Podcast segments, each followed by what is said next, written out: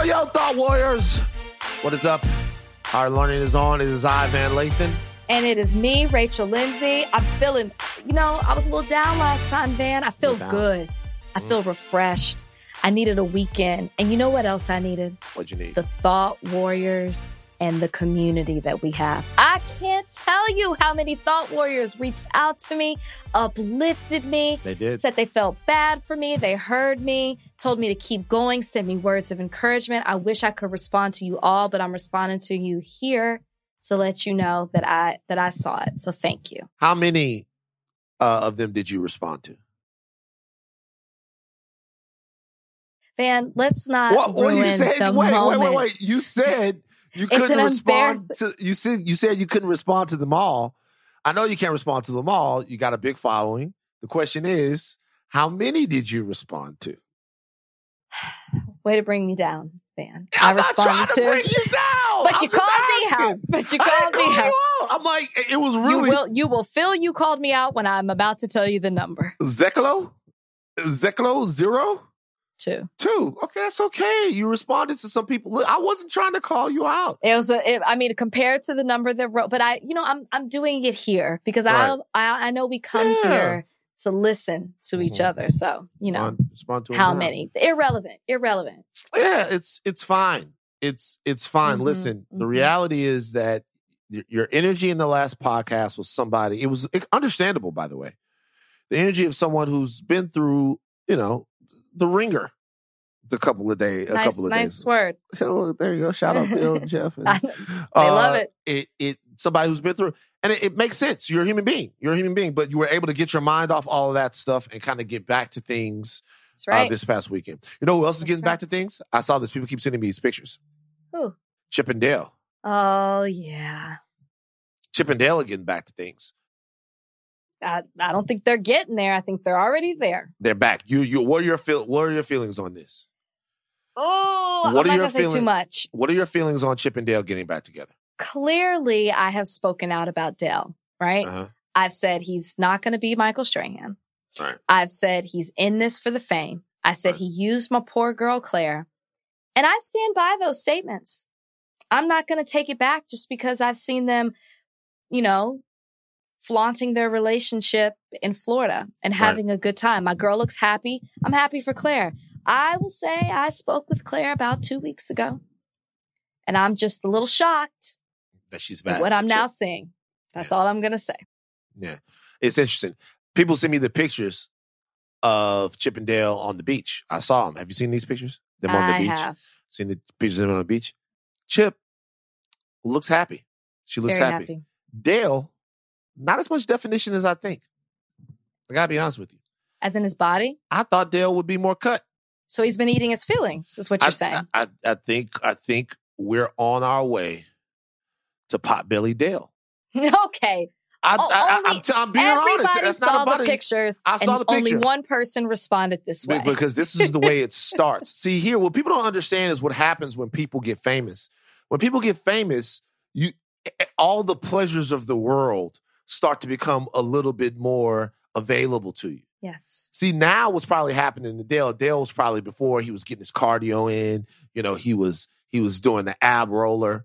You know what I'm saying? He was doing the the the the the, the, the he was doing lots of toning, right? Because he was doing low weight, high reps, because he likes to keep his cuts, right? Sure. But now Dale goes on The Bachelorette. He becomes like a big deal. What's probably happening now is people are saying, "Hey, people from Goldbelly are reaching out." See, this happens for this happens for real. Like for uh, for like right now, I'm trying to lose weight. Right, I've picked up 15 pounds since the pandemic. I'm trying to lose weight. okay. Here's the thing: there's a guy that works for Kellogg's. Shout out to him. Okay, he liked the other podcast that I was doing with the Ringer way down in the hole. Oh, I So- saw Wee-Bey today. Where'd you see? Where, where, where was he at? Just around on LA? the street. I On know. the street. I was driving up and I was like, right. Like I hit the meme. I was like, that's Right. Wee-Bey. I, I once saw him at a 7 Eleven on Fairfax and Pico. You know, you just see these guys around. The wire, the wire actors, you just see them around LA. It's a lot of different people. So this guy, he's gonna, he's got cups for me and Jamel. I still have to give Jamel a cup. And um, then he goes, you know, I also work for Kellogg's.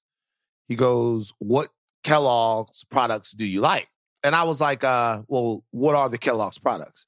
And he goes, Mhm. oh, we have Pop Tarts, we have Pringles, oh uh, wow. we have Cheez Its. And I was like, well, I like all three of those things. I like Pop Tarts, I like Pringles, and I like Cheez Its. I thought he'd send me a couple of boxes of uh, all of these things, right? No. Hell no. Hell no. He sent literally like Always. 60 boxes of Cheez Its. hmm He sent like two or three cartons, like huge things of Pringles. And then he sent all of these Pop Tarts, and the Pop Tarts uh, were un they were unfrosted. Um, but great so, guy. You so you didn't like that? Great night was great, fine, whatever. I don't. Well, great guy. But what I'm saying is, that's what's happening to Dale right now. Dale's probably going through the drive-through, or he's and people and he's trying to get a salad, but people are like, "Yo, I just I put two extra Whoppers in there for you, Dale," and that's probably why he doesn't have any sections in his stomach right now. It's like he's Okay, I'm that's just saying. not what's happening. I, am just saying. I, I, I that- personally think he wasn't getting those boxes of Cheez Its and um, Pop Tarts and uh, whatever else you Pringles that you name. I think that pe- people turned on Dell. You know, after Dell autographed his apology, people turned on him. He thought that people would be on his side because a lot of people really talked about Clare, but they didn't. They were Team Mm. Clare. Mm. I think that there's something going on here with Dell, but as I learned a long time ago, you do not get involved in other people's relationships. My girl looks happy. Great. She's happy. I'm not offering what Yeah. I think she should do with Dell. You know, I- good, I'm good not for you, Chip and anything Either. What I'm telling you is, Dale, I've just Dale, you're in great shape. You look great. You're very, very Just attractive leave man. it I'm telling you, Dale, it happens quick. there. Dale, you how- sound like a scorned man. like how old is Dale? Like 31, 32? I don't know. I was 360 Duncan at that age. I'm telling you, Dale, right now. Dale, it happens fast, bro. Now I'm on the road back. I'm doing good. I lost nine pounds last week. Nine. That's a, in a week? Ooh, Wow. come on, baby. When we do it, we do it. When we do it, we do it. We'll be back. We'll be back. We'll be back to tip top in no time flat. But I tell you one thing, Dale, the road down is very delicious. Just be careful, bro. the road down. Just be careful. I wonder if, let me ask you a question. Hmm? Do you think that Clare would stay with Dale if he packed on I do. fitty? I you do. he packs on Clare fitty? is yes, Clare's loyal. Clare's faithful. Now, if you ask me if Clare did, would Dell stay? No. So if, if if Clare if Clare just you know if she had a little bit more, you don't think? Because Clare Clare got some curves now. Clare kind of fine. Yeah, I'm not no. gonna lie. Yeah, Clare. Yeah, she's beautiful. Yeah, Clare. Clare got it. I'm not gonna lie. I'm not gonna lie. Like it, it was hard to see on the show sometimes because they, I don't know. Sometimes the women on the show, it seems like they, they dress too. 'cause I, I don't like gowns. I don't That's think that's how they that's how they want the bachelorettes to be. What they want them to be in, like very Gowns? pageant gowns. hmm I don't like the. I don't think gowns are very flattering. I can see that because they're heavy, the thick Yeah. material. Right, right. I, is Mhm. is it? Do women? Uh, do guys still like look at a woman in like a gown and think, "Damn, she look good," like because she's Yeah. got a gown on? because it's almost like uh, they're glamorous, right? Like they're you're almost idolized when you're in the gown. Like you're Right. perfect. You're on a pedestal. Like you can't be touched. I feel like that's how they see you. I was Yeah. telling everybody, I was like, you know, I don't look like this in real life, right? I just we just need to get on the same page. Right. You will never see me like this again. Yeah. Yeah. Well, good for them. Uh, I hope everything works out with Clare and Dale. How it should. than- uh, I just can't believe I said Clare Chippendale. I hope that, uh, but more than anything, I hope that everybody's in this for the right reasons because it's not fair to play with Thank people's you. emotions like that. Thank you. Yes. It's not Um, fair, Dale. Dale, come on, Dale, keep it real, keep it real, and you know it's okay. You know it's okay to have some Haagen Dazs every now and again, Dale. But remember, you got a brand now. Just be careful. Uh, uh, now let's take a break. This episode is brought to you by Hyundai. You could be doing anything this week, right? You've got work, errands, friends, and a whole lot of fun in between. That's why the 2024 Hyundai Santa Fe is the capable SUV that's built for your life. With premium interiors, available wireless charging, and room for your whole cargo and crew. Okay, Hyundai. Visit HyundaiUSA.com to learn more about the all-new 2024 Hyundai Santa Fe. Yo, did you see this video of the young man who was talking to Cam Newton? Did you see this video? I did. So, in case you guys didn't see this, Cam Newton, former NFL MVP, uh, former All Pro quarterback, was at his camp, his very own camp, uh, and he was getting trolled by one of the kids there. The kid was calling out to Cam, saying that Cam was ass, and that Cam was a free agent, that he wasn't on the team. Uh, I'm not going to say the young man's name just because it's a kid. Jesseph. Wow, Jesseph. Oh, so you think he's about now? So the, it went viral and everybody was praising They put Cam. the, I saw it on like a, a major, uh, somebody put it on Twitter. It wasn't like it was even a troll. Like some actual publication put it on. I didn't realize it was a secret. So what he was basically telling Cam is like, Cam was like, I'm rich, I'm rich. And he's like, yo, you're about to be poor because Cam Newton doesn't have a team right now. He's on the backside of his career. I think everybody that follows football knows that. Uh, but uh, this kid got a lot more hate than I thought that he would. And people were really like coming to Cam Newton's defense. The young man has since apologized As he should. and he was saying, okay, so I'll tell you what what what, they, what the apology said. Um, yeah, his name is Jesseth Owens. Uh, like you already said, he said that first and foremost, I want to express my deepest apologies, deepest apologies to Cam Newton, my entire org, my coaches, uh, and my coaches for my actions at the seven on seven tournament. So it was a seven on seven tournament uh, this past weekend. I did not intend for it to get as far as it did. First off, first I would like to start off by saying my parents never. First, you already said first, bro.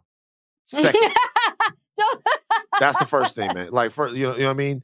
Like you know, you got let the me man saying it. apologize. He's a kid. No, he said first, and then he said first again. It's second now, bro. Pay attention to the books as much as you do to the field. All right. Second, one plus one is two. Okay. So, uh, second, what you should have said, I would like to start off. You're not starting off. You already started. Man, I'm we're saying getting lost. I'm by saying it was it was uh, by saying my parents never taught me to to to people disrespectful to talk to people disrespectful. As a football player, I let my competitive side get the best of me, and it was a huge miscommunication. Blah blah blah blah blah blah blah blah blah blah blah blah. Do you think that publicly? Why did we even read this apology? I know it's whatever. Do you think that pub- do you think that publicly uh, uh, flogging this child for talking shit to a grown ass millionaire is appropriate on Twitter, Rachel? You think why? I don't- to make me understand this. I like this is a kid. Well, one, I didn't see like the flogging, as you said. But here's my thing. He was trying to be funny.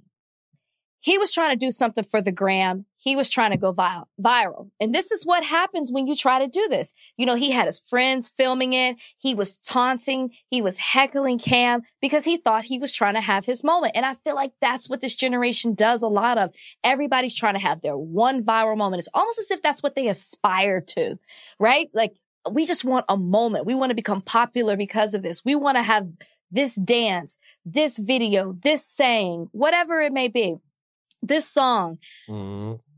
I feel like it was warranted because the kid needed to be taught a lesson. And sometimes you need to be taught a lesson in a hard way. Basically, people were doing to him what he did to Cam.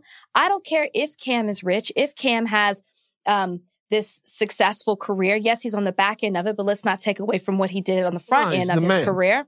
Mhm. Like this man was using his time and his money to put on a camp to encourage and uplift young black men.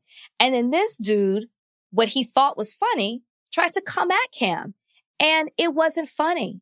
And I, and I a hundred percent think that he should be, you know, called out for this type of behavior. And I'm confused as to why you don't. I don't care how old he, what was he, 15, 16? He's a kid. He's how old was he? How old was he? Uh, How look, he's he's old class enough. he's class of 2022. However So he's old, 17, yeah, however he's old that makes old him. enough. 16 Yeah. or 17. He's old However enough. He can drive. He's Come a on. kid. You act like he's 10. If he was 10, it would be a different he's thing. A kid. He's 16, 17. He's Nobody else was heckling. I'ma Nobody else was you. out there. I, I gotta be real with you. I liked it. I Well, like that that's type why- of time then why I you feel sorry for him? because I expect that from kids. What I don't expect is for adults to baby a grown man. Like, oh, look at this kid abusing Cam Newton, whatever. Cam Newton hears worse than that from adults all the time. It was a it- teaching moment. It's a, no, it, it no, it could have been a teaching moment. Well, But we Cam that, tried. that, that's not what we made it. We, it could have been a teaching moment. What we made it is a public ridiculing of a kid. I really didn't see all of this because you know I'm I'm not I'm not as uh, immersed in the Twitter sphere. right. But I felt like Cam tried to make a moment out of it. He did. Like After Cam that, reacted. Like at first when Cam was like, I'm rich, I'm rich, I was like, okay, chill out. Like I didn't like that. But he quickly turned his response into like, let me talk to your dad. Like, let's make, and then he put out the second video where he really tried to make something good come about it, come about it. Mhm. I don't, I think it's babying him, this child, as you like to say, which is a teenager. If Mm-hmm. he's 17, he's grown, he's, he's legal in some states. Okay. wow, 17. Wow. Babying him. Try him as an would be- adult, Rach. ba- wow. Don't put words Try him as an adult. Babying Wow. him would be to excuse this type of behavior. He's old enough to know better. Look, Babying him is to let this go. Oh, he's just a kid. No, you're old No. enough to know better. You're looking at colleges. You're looking at your next career move, possibly if you don't go to college, trade school, something. You're about to be out the house. Okay. Can't baby this type of behavior. You don't talk to, you don't talk to people this way. If he was 10, 11, 12, okay. Mhm. So I'm looking at Jesse Owens right now. He is the 86th ranked player in Pennsylvania as it stands right now. Um, and he is 2600 uh nationally. Okay. Okay. He's he so what star, what star recruit is he? Sounds about Uh, a three. I'm not sure, Probably about like- a three. he's maybe like a three star, but it, they they don't have it really ranked here um because I'm on Max Preps. He's six feet, 196, so good size. He was a sophomore last year, so he's going into his junior year. What's his position? Uh, he is an outside linebacker slash running back. Okay. So he's kind of, you know, kind of a tweener guy like that. So he seems like he might have a future in the sport because he's a sophomore. His body is just starting to develop and stuff like that. Look, here's my only thing with this. My only thing is I expect the kid to make the kid mistake. I expect the kid, they're, all, they're always kids like that. They're, and I like that more. If I was a coach, I'd be more sort of enamored with him now. Because I remember back when we used to be playing pickup basketball, and the guys from No Limit Records would come out there. There were two types of guys that would come out to play. That that would there were two types of guys that would uh that would react. There are two types of ways, shall I say, the guys would react to playing with C Murder and P and the rest of those guys. One way is just to be on their nuts. Mm-hmm. Everything. Just to be on their nuts. Oh my God, great pass, Master P. Oh God, what a great screen, C Murder. Hey, don't worry that you've shot 10 times in a row and bricked whatever. I'm not going to say who was doing that, but there was one guy out there from the camp that would be doing that. You'll get him next time. You'll get him next time, no limit, soldier man. All right. I hate that shit. When I see them on the court, I want a scalp, is what I want. That's what I want. Is that when who I- you were? Yeah, that's how Tell I me was some. Tell me. Tell me some of the if things see you say to if I see uh, you on the court, if I see you on the court, I want a scalp. I want to do you. Tell I me want- one of the things you would say to uh, no, it's not. King. It's not about doing it. It's about playing as hard as possible and competing at the highest level. And not just them, but when the LSU basketball players would come to to catch him in Baton Rouge, Louisiana, where I'm from. I don't know if I've said this on this podcast. You know, some guys would be all on their nuts. Oh, hi, Randy Livingston. Hi, how are you? Oh, it got passed from Randy Livingston. Oh, yeah, daddy. No. I want to scalp. Stop. I wanna I wanna put you in the dirt. It's not I might, I might not get a chance to play against you again. And that's kid saw Cam and he's talking his shit. It, it it went too far, right? Like if he had if he had said it once, maybe twice, and he got a laugh, okay. But he kept going and going, and it was like, Yeah. all right, bro, like just chill out. It's not funny anymore. He probably like been it. waiting. He probably been waiting all month. As soon as the camp happened, like knew what he was gonna say. Like I don't know. I just didn't like all it. you gotta It do, was all you gotta do now, you just gotta go out and back it up, just just Seth Owens. You gotta back it up now. You gotta make it now. yeah, you got to get out of them eighties. Yeah, it, you you 80s. gotta you gotta You got to make step it in now. the top one hundred yeah, in like the country. In the country, got- twenty six hundred. now you gotta make it. Because if we if we fast forward three years and you putting out rap videos on rap videos on YouTube, everybody gonna clown the shit out you. if you if you Jo the flamethrower rapper from Pennsylvania or whatever, if that's what your name, nah, you got to make it now. All right. Now other kids, I'm saying like he's got he's put that pressure on himself. I'm just laughing at the rap name that you gave. me. Jo, J.O. the Jo. That's the first thing I did. Jo the flamethrower. These, these run names are dumb now. Oh, don't don't act like don't act like these names are dumb. There's a guy out there called Spot him, got him. No. Like it, this is Spot him, got him. This is Junebug challenge guy. All right. Uh let's see here. Let's move on from that. Hold on. That was a terrible transition. Uh, yeah, did you see what happened? In, speaking of football, let's stay on football real quick. Deion Sanders, did you see this? What happened to Deion Sanders? You got jacked. yeah. Yeah. You guys, I feel like we're going to disagree on this one too. we're going to disagree about. So Deion Sanders, I don't know if you guys know who that is. He's a former NFL Hall of Famer. I would hope that you would know who Deion Sanders is. He's the new coach of Jackson State University. Jackson State had their first game. They won. I think it was like 53 nothing. Shout out to Jackson State. Southern University is mm-hmm. better, but shout out to Jackson State. And Deion apparently, after the game, gave a press conference where he said all of his stuff got stolen. they stole all of his stuff. They stole all of his credit cards His phone. and all of his, his phone yeah. and all of that stuff like that. It got stolen. Then miraculously later, it's very miraculous. Miraculously later, it came back, and then they said that they misplaced this stuff. They found all of this stuff, uh, and Deion was mistaken. Deion says he's not mistaken about anything. Deion says his stuff got jacked. He's very upset about it. What's your? How can we disagree on this? Like, what's your take? Like, what's what's the deal? I didn't like the way that he went about announcing that. You know what I'm saying? I'm not saying I'm not saying that he shouldn't be upset, obviously, because he said a second time that it's happened. But like, you just won 53 to zero. You're doing a good thing. You're setting an example by going to an HBCU, like giving b- uh, back to HBCUs. I, uh, bringing awareness, t- talking about what these players and these athletic programs need, what they don't have versus some of these D1 schools. And then you want to get in a press conference and announce to everyone that what goes on in an HBCU. Not once, but Wait a first of- twice. well, first like, of all, come on, wait- man. wait Keep that to yourself. Wait a The- minute. the- nobody in that press conference was going to help you find your wallet, your your keys, your phone. It just it just opened up the door for them to like give people the opportunity to judge the athletes that go to the school, the people that are affiliated with Jackson State, and the school itself. Like we're trying to uplift HBCUs, and you want to make a public service announcement that your stuff got stolen. I just felt like it could have hand leave it to the authorities, right? Nobody, you announcing that was not going to help you find your stuff. It oh, wasn't. Okay. So what you're he saying he humiliated them. He you- you- publicly shamed it. You- You're just- saying you're saying that Deion should have took that one for the culture. no, no. I, I'm just saying, tell the authorities, right? Like, go to the authorities. My stuff got stolen. Make a report and keep it moving. He came in there, like, came in there, sat down, grabbed the microphone. It's like, what's wrong, Deion? Stuff got stolen. It's, uh, it's just, yes, it's painting the fine. Take one for the culture. However you want to phrase it. To me, to me, it didn't serve any purpose. There was nothing that could be done. All you were doing was just speaking bad.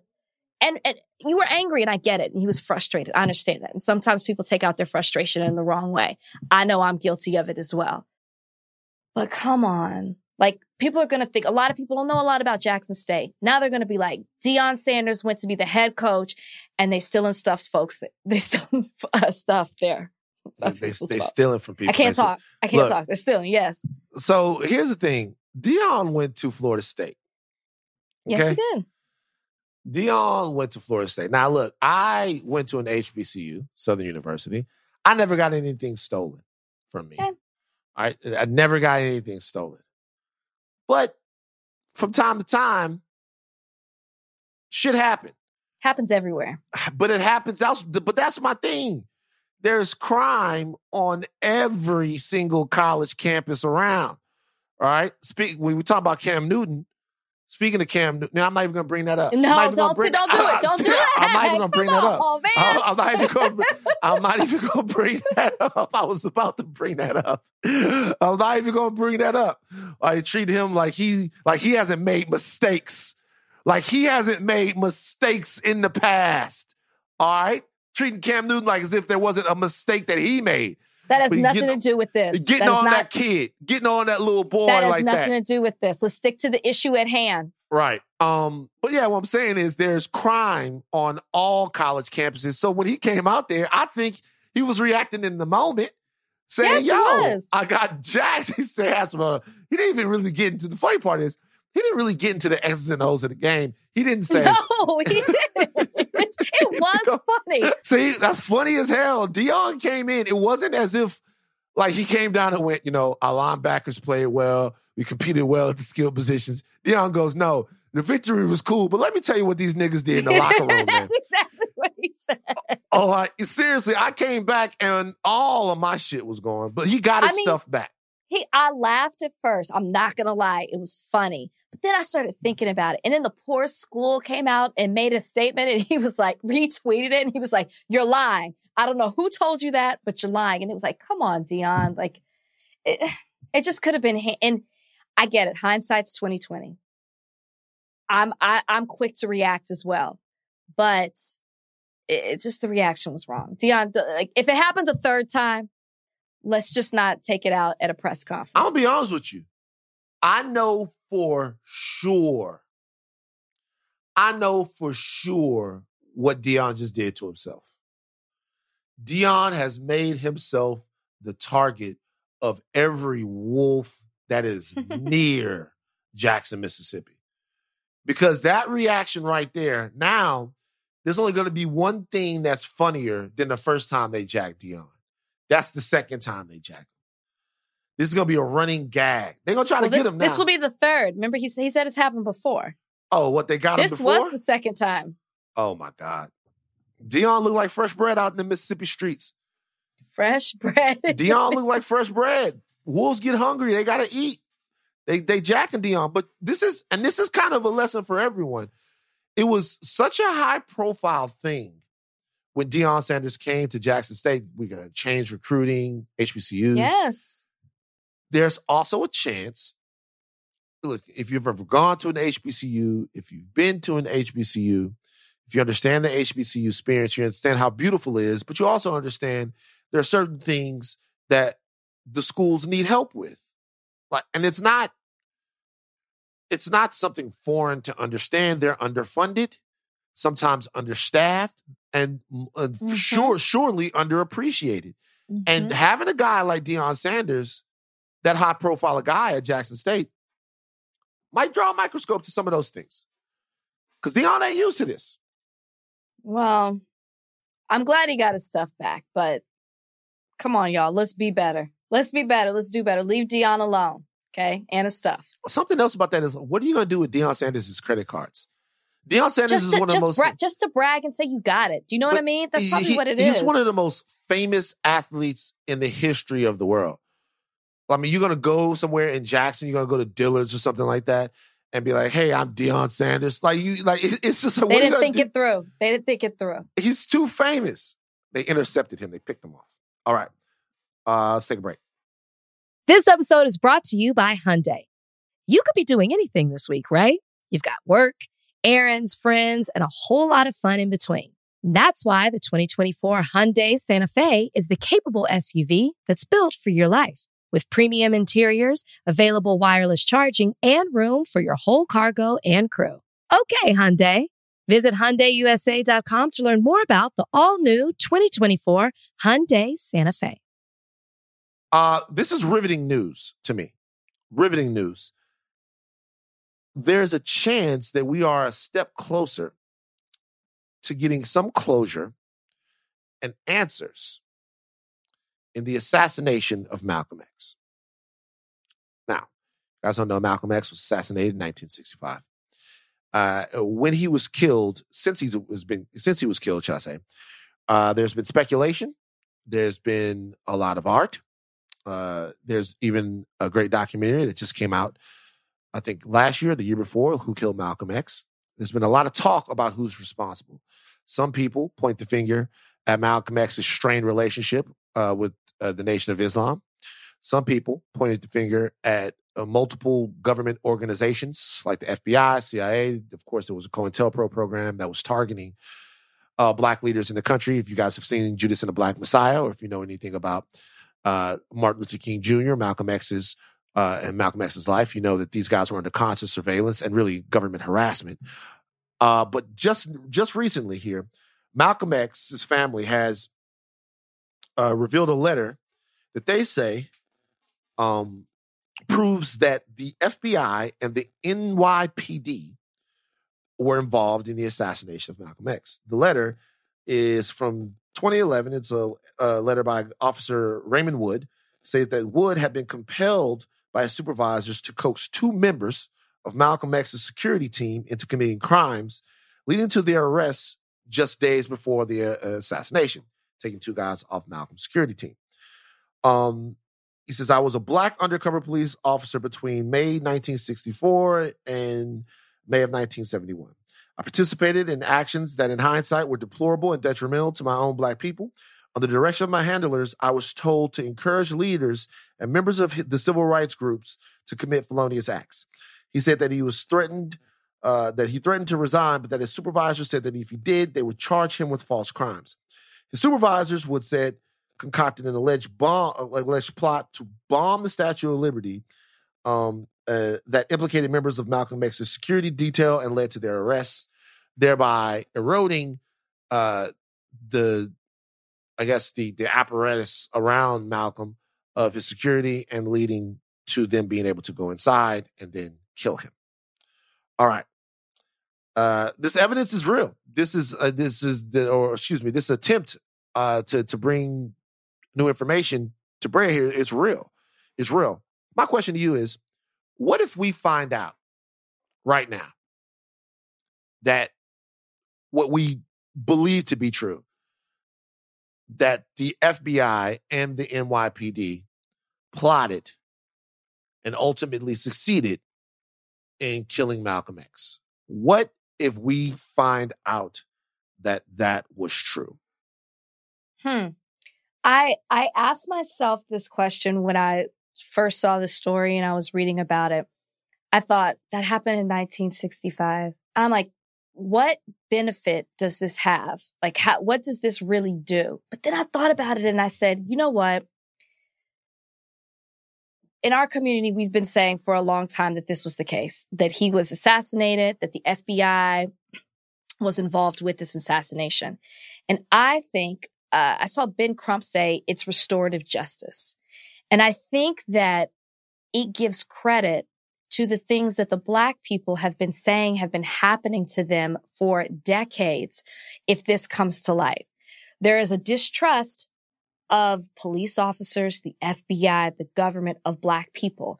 And when this type of information comes to light and we learn more about this, if this is true, then that shows exactly why black people feel the way they do. And I think that you have to start doing a deep dive and understanding more about what role the police and the FBI and the government had when it came to uh, civil rights leaders, to Black Panthers. I mean, we're talking about Judas and the Black Messiah here. The other thing it made me think of is how many William O'Neals and Ray Woods are out here, right? How many were there at the time? Black people who were used by the police department, by the FBI government, whatever it may be, to turn on other black people, um, who felt like they had no other way out. I'm not excusing it, but were threatened that they were going to be arrested or have certain charges or just be in a worse situation than they already were if they did not turn on their own people. It's really, really eye opening. Uh, what did you think about it? Well, first of all, there are a lot of, forget about then, there are a lot of William O'Neal's and Ray Woods now. There'll sure. always be William O'Neal's sure. and Ray Woods. There'll always be somebody who has a, dis- a different set of um, motivations. Someone who is uh, puts the me over the us, and those are the easiest people to corrupt. Just real quick on that, the reason why solidarity is so important is because solidarity lets you put the collective good over the personal good and it gives you a perspective, right? Mm-hmm. It gives you a set of principles. We talk about things like hypercapitalism or the me, me, me, I, I, I generation uh, of American life. And the real, real danger in that thinking is that it's so easily corruptible. If you are only held to the standard of yourself, Mhm. then it's so easy for you to be led astray. It's so easy because there's nothing bigger than you. There's no edict. There's no nothing to believe in. There's nothing. And only it's only what works for you in the moment. And I think people that want to destabilize movements, the first thing they have to do is find those people. The people that don't want power to the people, the people that really want power to themselves. You know? And so in a situation, especially like with a with a with a guy like uh William O'Neal, you know, you find him, he wants to save his own ass. Not just not only does he want to save his own ass, but he doesn't have any allegiance to anything. Right? So that's kind of what happens. On this situation, so we should say that the the uh, the Manhattan District Attorney's Office uh, is reviewing this right here. This is all because um, uh, a book that was written by Ray Wood's cousin called The Ray Wood Story. It's been published earlier this month. So the book was published. There are some revelations inside of the book, and now we are uh, where we are. Uh, so uh, they're really actually looking into this. I think that this is this really ties in directly to the some of the arguments we're having right now. Um, Okay. over the police's role in our community, Mhm. over law enforcement's role in our community. It Right, ti- right. ties directly into some of those conversations right now. So Mhm. let's say that we know for sure, right, that a government entity or a city entity like the FBI or the CIA directly applied to kill a black leader. Okay. Malcolm X is responsible for no acts of violence. Uh, Malcolm X, either his time with the nation or his time after that, was responsible for uh, zero um, terrorist acts or anything like that. Now, there are all sort of beliefs that the nation has. There are all sort of things that people that offend all types of people. I'm not excusing any of that stuff. I'm telling you that Malcolm X was a scholar and a thinker, and he represented black manhood and black strength at a time where we didn't really, uh, didn't really weren't able to to express that as openly and widely. And he led to the rise of people who refuse to be treated in a certain way by their government. But you know, obviously there are some things that Brother Malcolm said that would offend some people. That's just par for the course. It's the way that it goes. But what I'm saying is the government didn't have if the government killed Malcolm X, they didn't have any reason to. The only reason that they would have to kill him is to stop the progression of what they thought was black liberation or a group that was speaking directly to black people. So there was there was no that so I'm not saying that the government ever has a reason to kill anyone, but I'm saying that in this particular, there's no justification for this at all. There was no plot to to destroy a bunch of people. There was none of that. None of that was happening.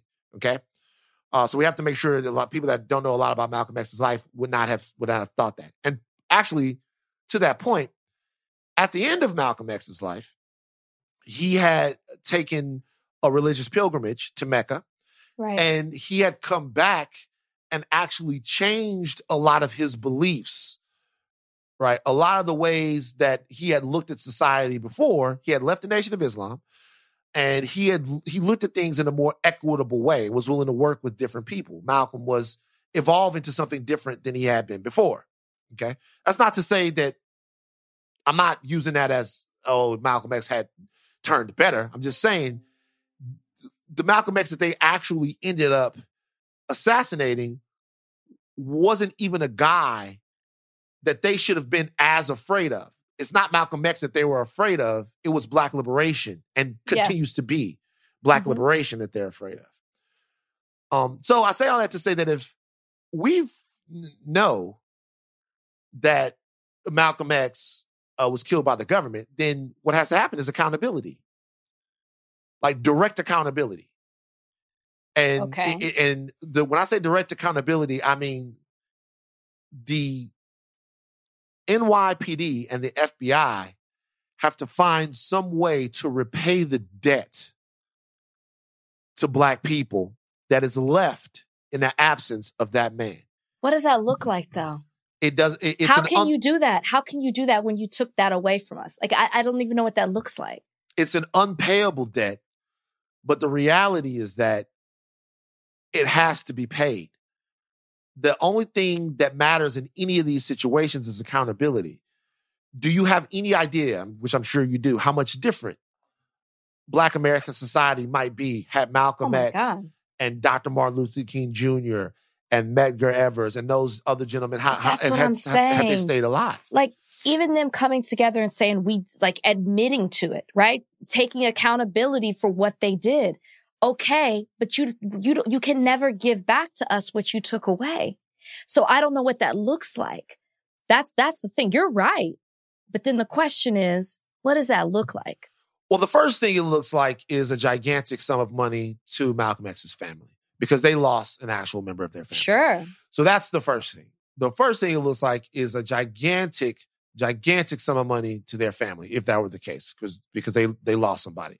There's obviously uh, a huge cultural void, but then there's like a real void of somebody's dad being killed in front of their children. I want people to think about the, Mhm. the how horrific this is. This is a Mhm. father being shot to death in front of his wife and his kids. Okay, who hadn't done anything. So think about that. This is like if we're to believe that this was at the hand of the government, how what a horrible thing it is. And then secondly, we really have to take a, a hard look at law enforcement's role in this in this country. We've talked about it before. We talked about terms like defunding, terms like divesting from the police. What we're saying now is that the police are being used as weapons of American white supremacy. That's and it. as taxpayers in this country, we don't want to pay into that. We don't want to pay into a bounty on our heads. So we want some of that money put in places where we can better use it. We don't want to pay people to kill our leaders. Mhm. We don't want to pay people to kill our brothers and sisters. That's not what we want to do. And if we're paying for it now, if we always have to pay for it, we want to pay a little bit less to that. And I think people have to see the ways that American law enforcement has been used against the black community. Yeah. Yeah. And that's what I was saying. I think it gives credit to that. I think, you know, if if this comes out to this is the truth and they and they're able to further prove this, it, you can see why black people feel the way they do. At least listen, we've been we've been able to see it. We've known about it, just like we didn't wake up in 2020 to what's been going on. Other people are just now realizing it. But sometimes you got to break things down and make it so simple for other people to understand. And I think this li- gives credit to that, where people are like, could be like, okay, this has been happening. Yeah. You know, this is why black people do not trust the police or the government. or the government. Oh, uh, and trickles down into everything, right? There's somebody right now Everything. thinking, why would I get a vaccine when the FBI, and you guys don't think that, why would I get a vaccine when the FBI killed uh, Malcolm X, you know? And the vaccine is not a government thing, right? These are private pharmaceutical companies that the government is trying to push it because they want to get the economy back on. But the reality is that this, this, when you have a lack of accountability, like uh, uh, the brilliant brother Crump said, when you have a lack of accountability, there can be no trust because Mm-hmm. we don't think we don't feel like we're living in an equitable society. I will say Mhm. something else is, and the last thing I want to kind of say on this is, uh, J. Edgar Hoover's name should not be on any federal buildings in the United States. The J. Edgar Hoover building is the, the is the uh, the FBI headquarters in Washington D.C. His name should be taken off of that building. Mhm. Okay.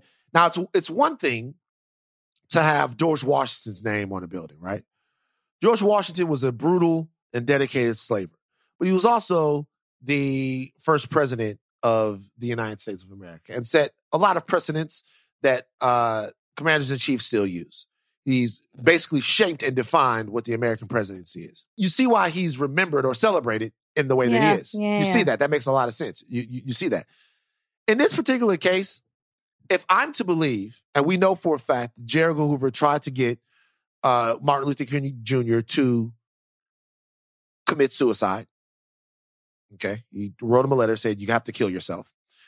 Uh, we know that J. Edgar Hoover was directly involved, or we suspect, very highly suspect, he was directly involved in orchestrating the death, along with the Chicago police, of Fred Hampton.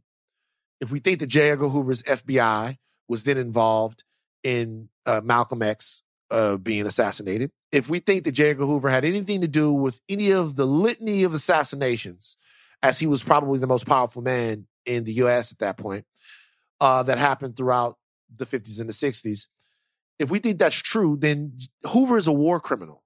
Mhm. Mhm. He was uh, the acting director of the FBI for a very long time.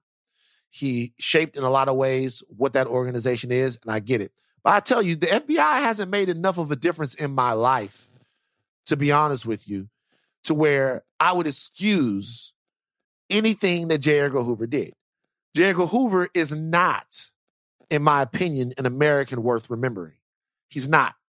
I'll listen to your arguments about all the other slave owner slave owning guys that wrote the Declaration of Independence and stuff like that. Intellectually, I can't separate, you know, what the Declaration of Independence means from American society. It's too big of a part of it, right? I can just look and say, remember the guy in the 360 way. Sure, he wrote the De- Declaration of Independence. Dependence. He also raped a woman for her whole life and let his kids live in slavery. Just tell the whole story. With J. Edgar Hoover, I don't think the story is that compelling beyond the things I'm talking about. Sure, he he ended a run of American crime by cracking down on Babyface Nelson and goddamn Bonnie and Clyde and John Dillinger and all of those guys. And he he was also very instrumental in forming the FBI. I get it. But if he cut the head off all of these leaders that directly are involved with our community, and if that's something that's known, I personally think it's disgusting. Disgusting that we that we regard him the way we do today. Well, eh, because just, and I'm not going to add too much to what you're saying, but just because of what you just said, you mentioned like, uh, like a Bonnie and Clyde. These are people who were committing actual crimes. Right. When you mentioned Malcolm X, when you mentioned Martin Luther King, these people weren't committing crimes. These people were just fighting on behalf of their community to better their people. That's it. And you looked at them as a threat because they were trying to make black people better. Period. Yeah. There was no Yeah. crime committed. Yeah. Yeah, Yeah. I get it. It's disgusting. Uh, we're gonna take a break. Okay. Um Judas and the Black Messiah is streaming on HBO right now. It's a great movie. Did you like that movie? Love the movie. Loved it. The star of Judas and the Black Messiah, Lakeith Stansfield. We had him on this very podcast. Lakeith Stanfield. He corrected you the first time you said his Did I say name. There's Stansfield no, again? You did. again? you did. Put some respect on it. Stansfield. Oh, sorry, Rich. Damn. Lakeith Stanfield uh posted a very weird video to his Instagram yesterday. I don't know if people saw this. It was Lakeith, and he was dancing with a doll. And on his computer, there was a picture of William O'Neal, who's the guy who he plays in Judas and the Black Messiah. He flipped off the picture of William O'Neal. And then he uh there was a picture of a friend of mine, Charlemagne the God, who popped up on uh the the the uh, why'd you roll your eyes when I say Charlemagne? Did I? You did. Oh, you do you have issues with Char? Keep going. No, I didn't even realize I rolled my eyes. You, don't, don't, don't. I do not Hold on, have let me get him on the issues. phone. I do not phone. have issues with Charlemagne. No, tell the story. Tell the Mm. story. Okay. Uh um so uh no. He the picture of Charlemagne popped up on the computer and then he held a gun. He had a pistol in his hand the whole time he was doing this. He held a gun up to the screen. Backstory: Lakeith and Shar have been going back and forth over a couple of years. Shar said that Lakeith was born to play the role of William O'Neal because I guess he says he was born to play that role as a shot. It was, I, that was a little scary, don't you think? Like you holding it, like putting guns up to people's faces and stuff like that. I was a little, it was weird. I mean, he was also dancing with a doll. So, I mean, you know what I mean? Like, I'm not, I, like, it's wrong, right? Like, you shouldn't, you shouldn't have put a gun to Charlemagne's head, even if it is a picture. Mhm. But what did you think about Charlemagne's interview with Daniel Kaluuya and him saying that uh, Lakeith was born to play the role? What'd you think? petty, a little petty, A Little little petty. petty? a little petty. But look, here's the thing though. They've been little going, petty? they've been going back and forth for a long time though. They've been going back and forth for a long time. It was a little To petty. me- it was a shot. it was definitely, it was definitely a shot. Okay, But that's Tell that's me what's if I'm been wrong, happening. but what That's I have always seen is Mhm. Charlemagne says something and Lakeith responds. Not necessarily. No. When has Lakeith initiated the beef? Okay. So this all goes back to Lakeith's first appearance on the Breakfast Club. Okay. So he came to the Breakfast Club. Lakeith had a grill in, and he was going back and forth and then whatever. I thought it was a very fun interview. But I think sometime, some at some point in that interview, Lakeith wanted to rap. So he Okay. rapped, and Charlemagne, what Charlemagne does on the Breakfast Club, if you rap and he doesn't like it, he says he's not feeling it, right? Okay. He's, not, he's not feeling it. After this, there was some back and forth between them, but I remember one specific time, Lakeith came out and he criticized, he criticized black media outlets like the Shade Room, Baller Alert, and he put the Breakfast Club in there. He said that they were anti-black. Okay. Charlemagne Mhm. then went on the Breakfast Club and got at Lakeith about all of the things he felt like Lakeith had done that was cooning or that was anti-black. Then Lakeith comes back, puts Charlemagne's face on a Sambo thing, and makes a whole diss record and responds. And I thought it was kind of over, but I guess it's not over. It's not over because Charlemagne took his He shot brought it on the- back. he br- took his shot it on the. Breakfast Club, and then now we are where we are. And th- Listen, you guys see your there's, boy- there's an update today, actually. Charlemagne talked about this on, on the Breakfast Club today. I just want to bring this as part of it. He, he, he references the, the diss track, like Van saying. He said, What Lakeith does is he gets online and plays the victim, and he makes it seem like I'm always coming at him. Charlemagne said after explaining why he owed that little jab at Lakeith following the actor's diss track towards him. Listen. Thank you, Jackson. Thank you, Jackson. Your boy is petty, right? Like let's just let's just call a spade a spade. Charlemagne's messy. It's it, it it's entertaining.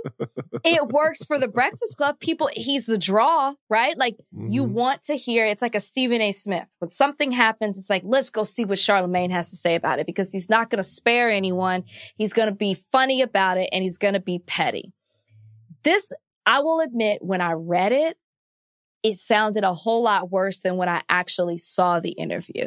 Because when I saw the interview and the moment he says to Daniel, don't you think he was born to play this role? Everybody starts laughing. right. And so it lightens the mood a whole lot more. But it was bad. And I'll tell you why. No, no, it's a major, major insult. I even told Charlemagne. I told, I told, I told insult. Charlemagne. I, I told him I was like, he was like, bro, it was a jab. I'm like, dog, that is a pretty, pretty insulting thing to It say. was because Right. we had Lakeith on here. We talked about the emotional toll it took for him to play Lakeith. We talked about what that meant, the significance of the role, um, what he had to do to prepare for it. He's been open about seeking therapy after the role. It was a lot. It was heavy and it really took the right person and a strong person to be able to play that role and play that role well. You Right. could argue that even though the film is about Fred, Chairman Fred Hampton, that Lakeith had almost had just as much, like almost had a more powerful role in it. When you see I like think, the, I think Lakeith's the him. lead. Yeah, like when you The see what movie he. is Judas and the Black that's Messiah. true. That's true. I think So- Lakeith. I think Lakeith is the lead of the film.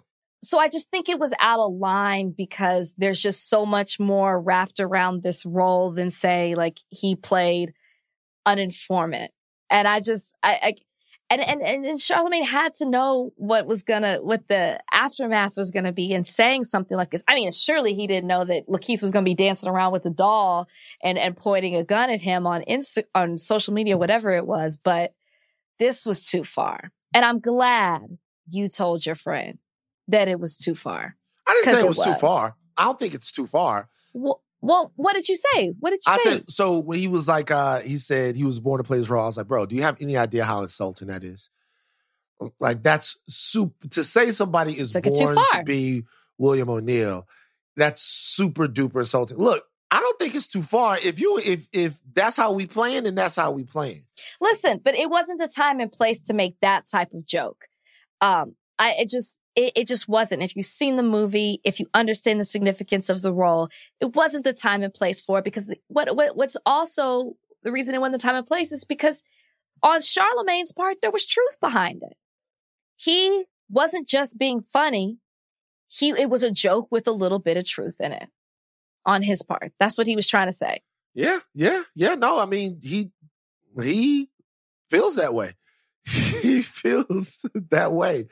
I guess my thing is number one, you bring out the gun though, bro. We playing with the choppers now, the pistols. We got the you, you, first of all, that's a it's all going too That far. was too far. That that's was too far too. well, pointing a gun at somebody's like a gun, a gun. That that makes me wonder if Lakeith is okay. Like I just seriously, think these these beefs are so stupid. I think Wait it's a just minute. so. You say that you've had beefs. You got beefs now. Oh, I do not have beefs. I don't you keep it going. Beef. I don't keep it going. You, Who? I, I don't I might not going. like you. I might Right. not like you. That's not what liking it is. No, because a beef, like you just keep going back and forth, back and forth, taking these jabs. I don't even, I don't even talk about you in that way, Right. right? I don't. It's but just, you have beefs though. Don't act like you don't have beefs. no. They're people I don't like. They're people you don't like. I don't but- just just because I don't fuck with you doesn't mean I got beef. It's I don't, I don't, I don't have the time of day for you. Right. Well, also, this is a situation where these people, there's two people who don't really get along, right? And they keep coming up in each other's faces. They, everybody's got opinions, right? You say that the Breakfast Club is anti-black, then you're in a big movie where you play a federal informant and and all of that. They keep you this situation. If maybe if you had to be you and Hannah B, y'all got beef.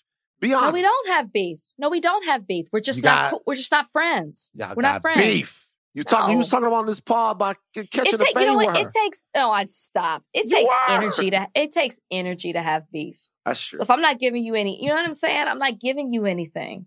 Hmm. Are you ready for Clubhouse chat?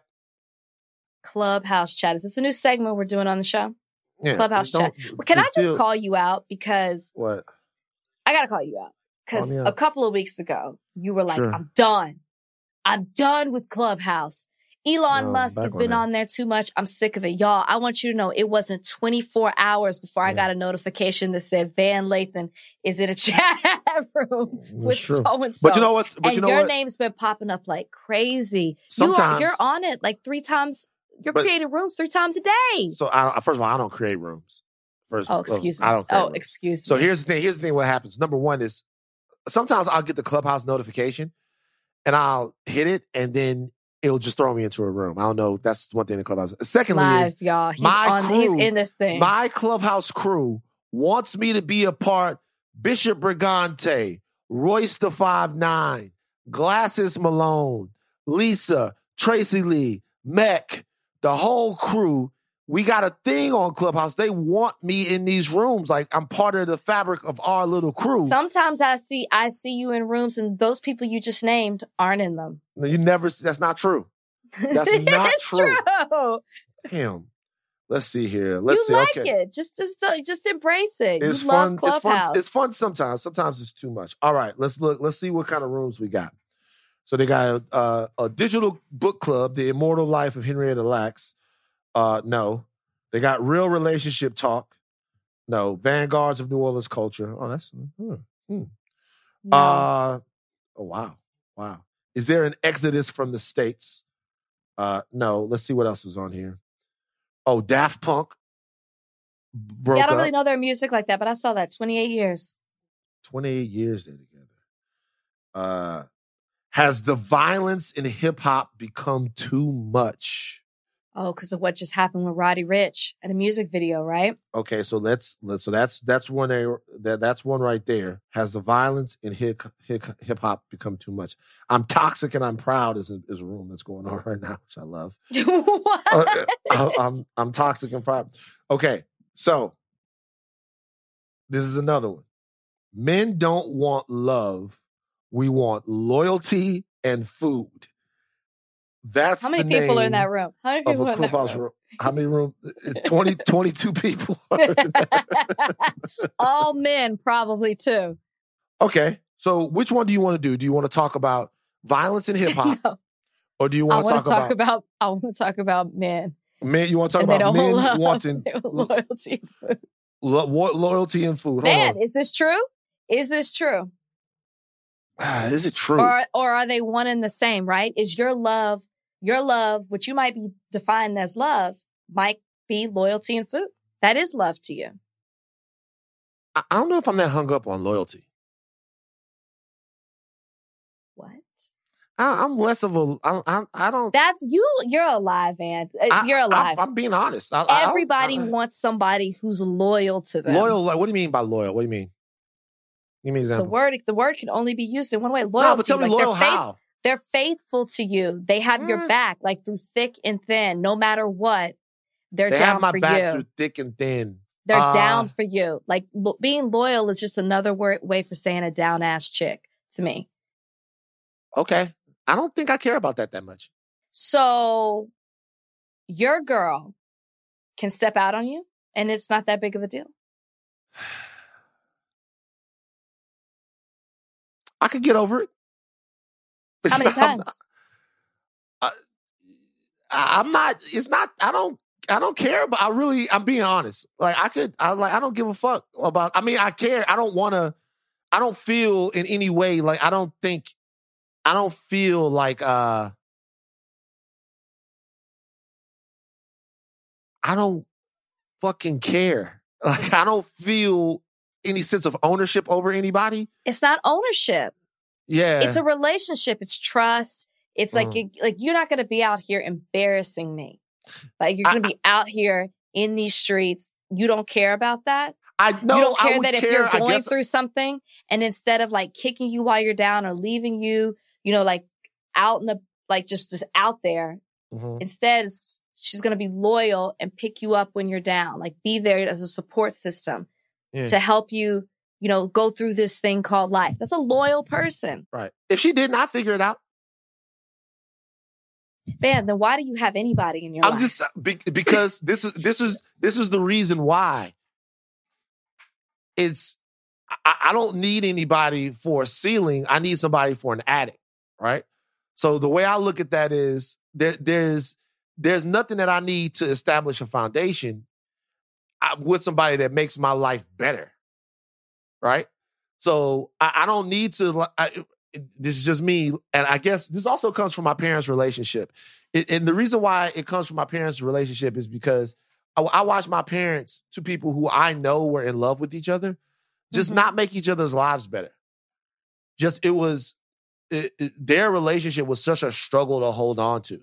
Mhm. It was like such a um and it wasn't just the regular any relationship is going to be a struggle. Your friendships are going to be struggles, right? Because you're going to grow and grow different ways and all of that. But when I watched them, it was like a it was a situation to where they just kind of it took so much out of them. Like all of that stuff yeah. and to and that just made me want to have a relationship that's more about somebody to laugh with and somebody to get better with and somebody that all of the other stuff is important it it, is but i also spend too much time on my own. Like it's like i don't know man it's like why what I'm do you a- want to rela- what do you want a relationship for van uh, it's not has nothing to do with loyalty. It's somebody it's literally somebody to go to the movies with. It's literally somebody But you to go could on do that. You could have a best friend and, and do that with. nah, no? Yeah, you could. You you you, you could, but it's not the same. When so like the reason loyalty is so important to me is because also and also it's not about a relationship. It's about a person, no, that's it's about thing. a person. one But- but- person, one person that you feel like is all of those things. yeah, and that's when you're what together, you it's a what- what I relationship. And the reason loyalty, I'm like, I'm very independent, right? Mhm. My dad would say, will say, Rachel doesn't need a man, right? She doesn't need that. But because I'm so independent, when I have that, that strong feeling of support, like to me, I need that. I need you to be loyal to me. I need, and not like a worshiping or like a, a dog type thing. I Mhm. just need that support. I need to know like you have my back and I give that. And, and it's not just, it's not just one sided. Like for me, I give that as well. So I want that in return. I like like just people to have your back. I just, just down for me at the end of the day. But I want it with somebody that like, uh, that I love, not just in a friend. Like a friend can't give me that type of relationship. Like I want Right. my, the person I love, the one I have feelings for, the one, yeah, my nah, I get it. it. It's like the whole the hold me down, down for me thing. It's kind of stupid to me. Mm, It's not to me. Because I, go through I a lot. I get it. I, I understand it, but also it's also because I have a lot of people who are down for me, and also eh, it's it's really has to do more with anything. It's just like whether you're down for me or whether you're not down for me, like I'm gonna be fine. I, you know why I call BS on that? Because Why? we've talked, because on this podcast, we've talked about like things that we've struggled with and that we've gone through. And you're always giving a shout out to your girl about how like she's down for you. Not maybe not the same language that you're using, but like you Mhm. couldn't, I don't want to put words in your mouth, but it's almost as if like, like she's helped you get through certain things. She's been there for you. She's like, and Mhm. it's, that's a, that's loyalty. Of That's course. loyalty. And it's helped you get through certain things. Right. That's because th- that's because she's exceptional, right?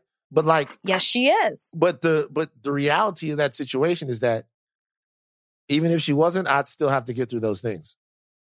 So when you But when I could you? You'd have to. when, But when could I'm you? when I'm crediting her, I'm crediting her for doing what she was moved to do, not for doing what she had to do. No, I get that. Right. So it's You like, don't yeah. have to be loyal. So you you you still give credit where credit is due, right? You still you you still like say, hey, I was going through this and this person was there and all of that stuff. But I really, I'm telling you, I, I wonder right now if I were to call my sister right now, I bet she feels the same way. I'm there's this there's this thing, and it's hard. I'll be honest with you. There's this thing that's missing in me. Mhm. It it it really is. There's a there's a glitch in Van. There's a glitch to where I'm like, yo, there was a point in my life where people really didn't give a fuck what I was doing. Like I was really just left to figure out life on my own. Mhm. And it was like, hey, we're wrapped up in what it is that we're doing. We got the stuff over here.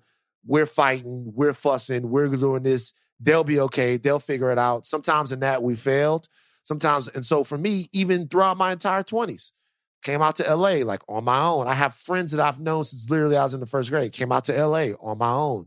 Had to do all of this stuff. And they got to they, they it got to a point, seriously, to where if I failed, there was nobody I could call. Mm-hmm. Like I had called in a couple of favors. My my mother would do anything for me, and she has done stuff. There were times like you know, but it was like you can't go back to that well. Like Right. I had to kind of figure shit out. There was no, and so because of that, I don't expect anybody to have the answers for me. Or I, I know I get what you're saying. No, I understand it. But you know what? I think I think no, it's it's a it. I give you an example. I was in a conversation with my boy Gino, and uh, he was he was this was before I was moving to LA, and he was like, "Yo, you can go out there. You're not gonna have anybody around you. Your family and then your family and stuff not gonna be around." I was like, "That's okay," and he was like, "Well, everybody needs family," and you know my first thought was, "Not me, not really." Like when you were talking about like wanting to go home, like back home to Dallas, First place and I want to really- go. I first place you want to go, you want to see your, Mhm. you want to go back home, you want to go to Dallas. Me, me, my mother, my father, and my sister. I've said this before in the podcast. Haven't all been in the same room for twenty years. Mhm. It was a, it was an era, and now it's gone. And I don't really, I don't. it's- Either, either it's that I don't miss it, or it's that You've learned to deal with that. I've learned to, I've, I've, I've, yeah, I've adapted. And so Yeah. now, so it's now it's like the people that I have have in my life are the people that make my life better. I guess it's more of when you do love, hmm right? For to go back to the clubhouse, when you love, what is it that you want out of that love? When you do love, what is it that you want out of Like that love? I want loyalty.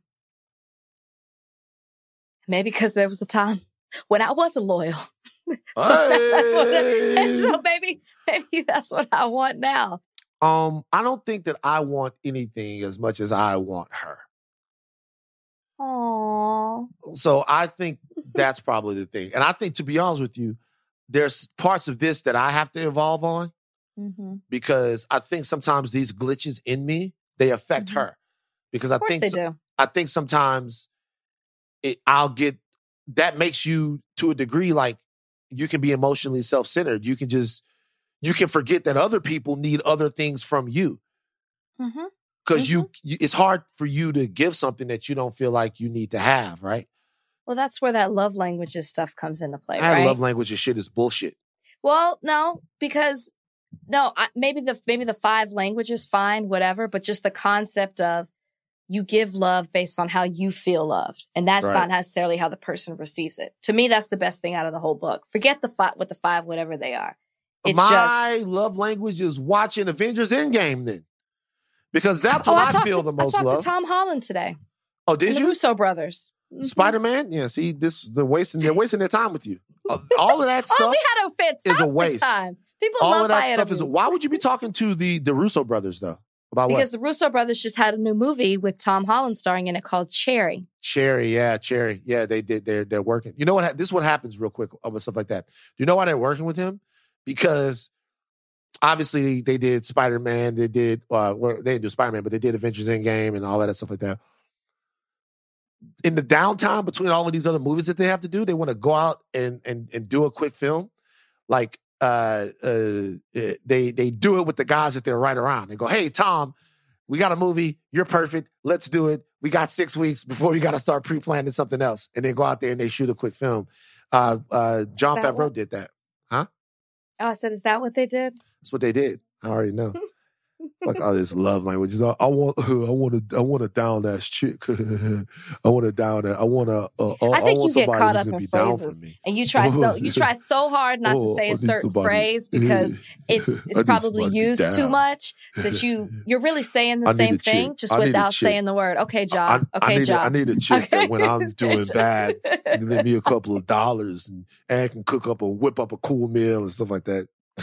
you need, y'all don't even fucking have jobs. y'all want all of this shit. And y'all want to sleep on somebody's couch. Like, like, forget about her. What do you, first of all, to, to most of y'all, forget about what you want out of her. Forget about that question. Start asking what you want out of you. Okay, do you know who you're sounding like? Who? What's his name? Ken Samuels. Oh, Ken what? Rate yourself on a scale Rate of yourself one of one to ten. But, here's some- but look, I would never speak to a lady like that. I would never speak to a lady like that. But sometimes when he's talking to the men, not to the ladies, because women different, he talking some real shit though. I want to I just need somebody to understand how hard it is to be. Shut the fuck up. All right. Is this dumb? Segment we love where we rate whether something is stupid or smart. I love this headline. Women dressed as elderly adults. They got caught trying to get a COVID 19 vaccine. So I haven't seen this story yet. Uh, I don't know where this took place. If I was going to guess, I believe Florida. Fucking Florida. if I was going to guess where this took place, uh, I would definitely, definitely guess Florida. Um, and it happened in Orange County. it was happened in Orlando. So, man, shout out to Florida, man. Um, yes, they they dress up to make themselves appear older to get coronavirus vaccinations and were turned away and issued trespass warnings. Dr. Ra- Raul Pino, the state health officer in Orange County, said the women disguised themselves with bonnets, gloves, and glasses. What the hell is this? Uh, bonnets. Who's wearing a bonnets. bonnet? uh, Sheriff spokesman Michelle Guido told the Orlando Sentinel that the women altered their birth years on their vaccination registrations to bypass the state system, which prioritizes people age 65 or older. It appeared that the women had gotten the first shot, but unclear where. Rachel, is this dumb? It's beyond dumb. It's so wrong.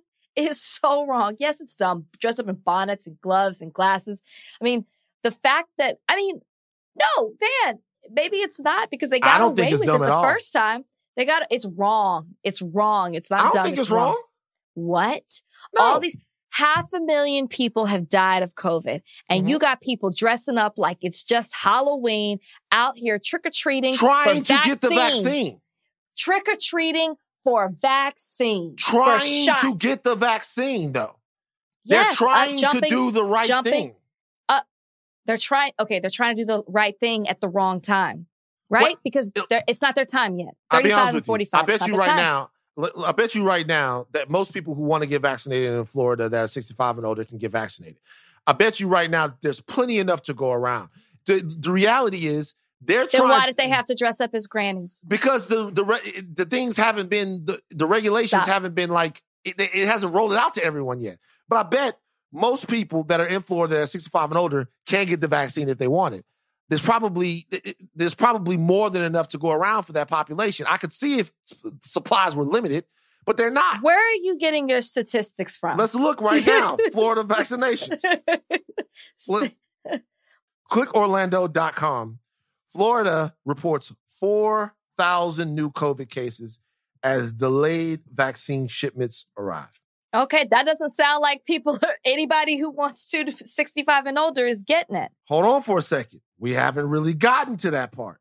What I'm saying, what I'm saying is that, look, it says right here, it says the Florida has more vaccine than it needs right now. And no, it doesn't say that.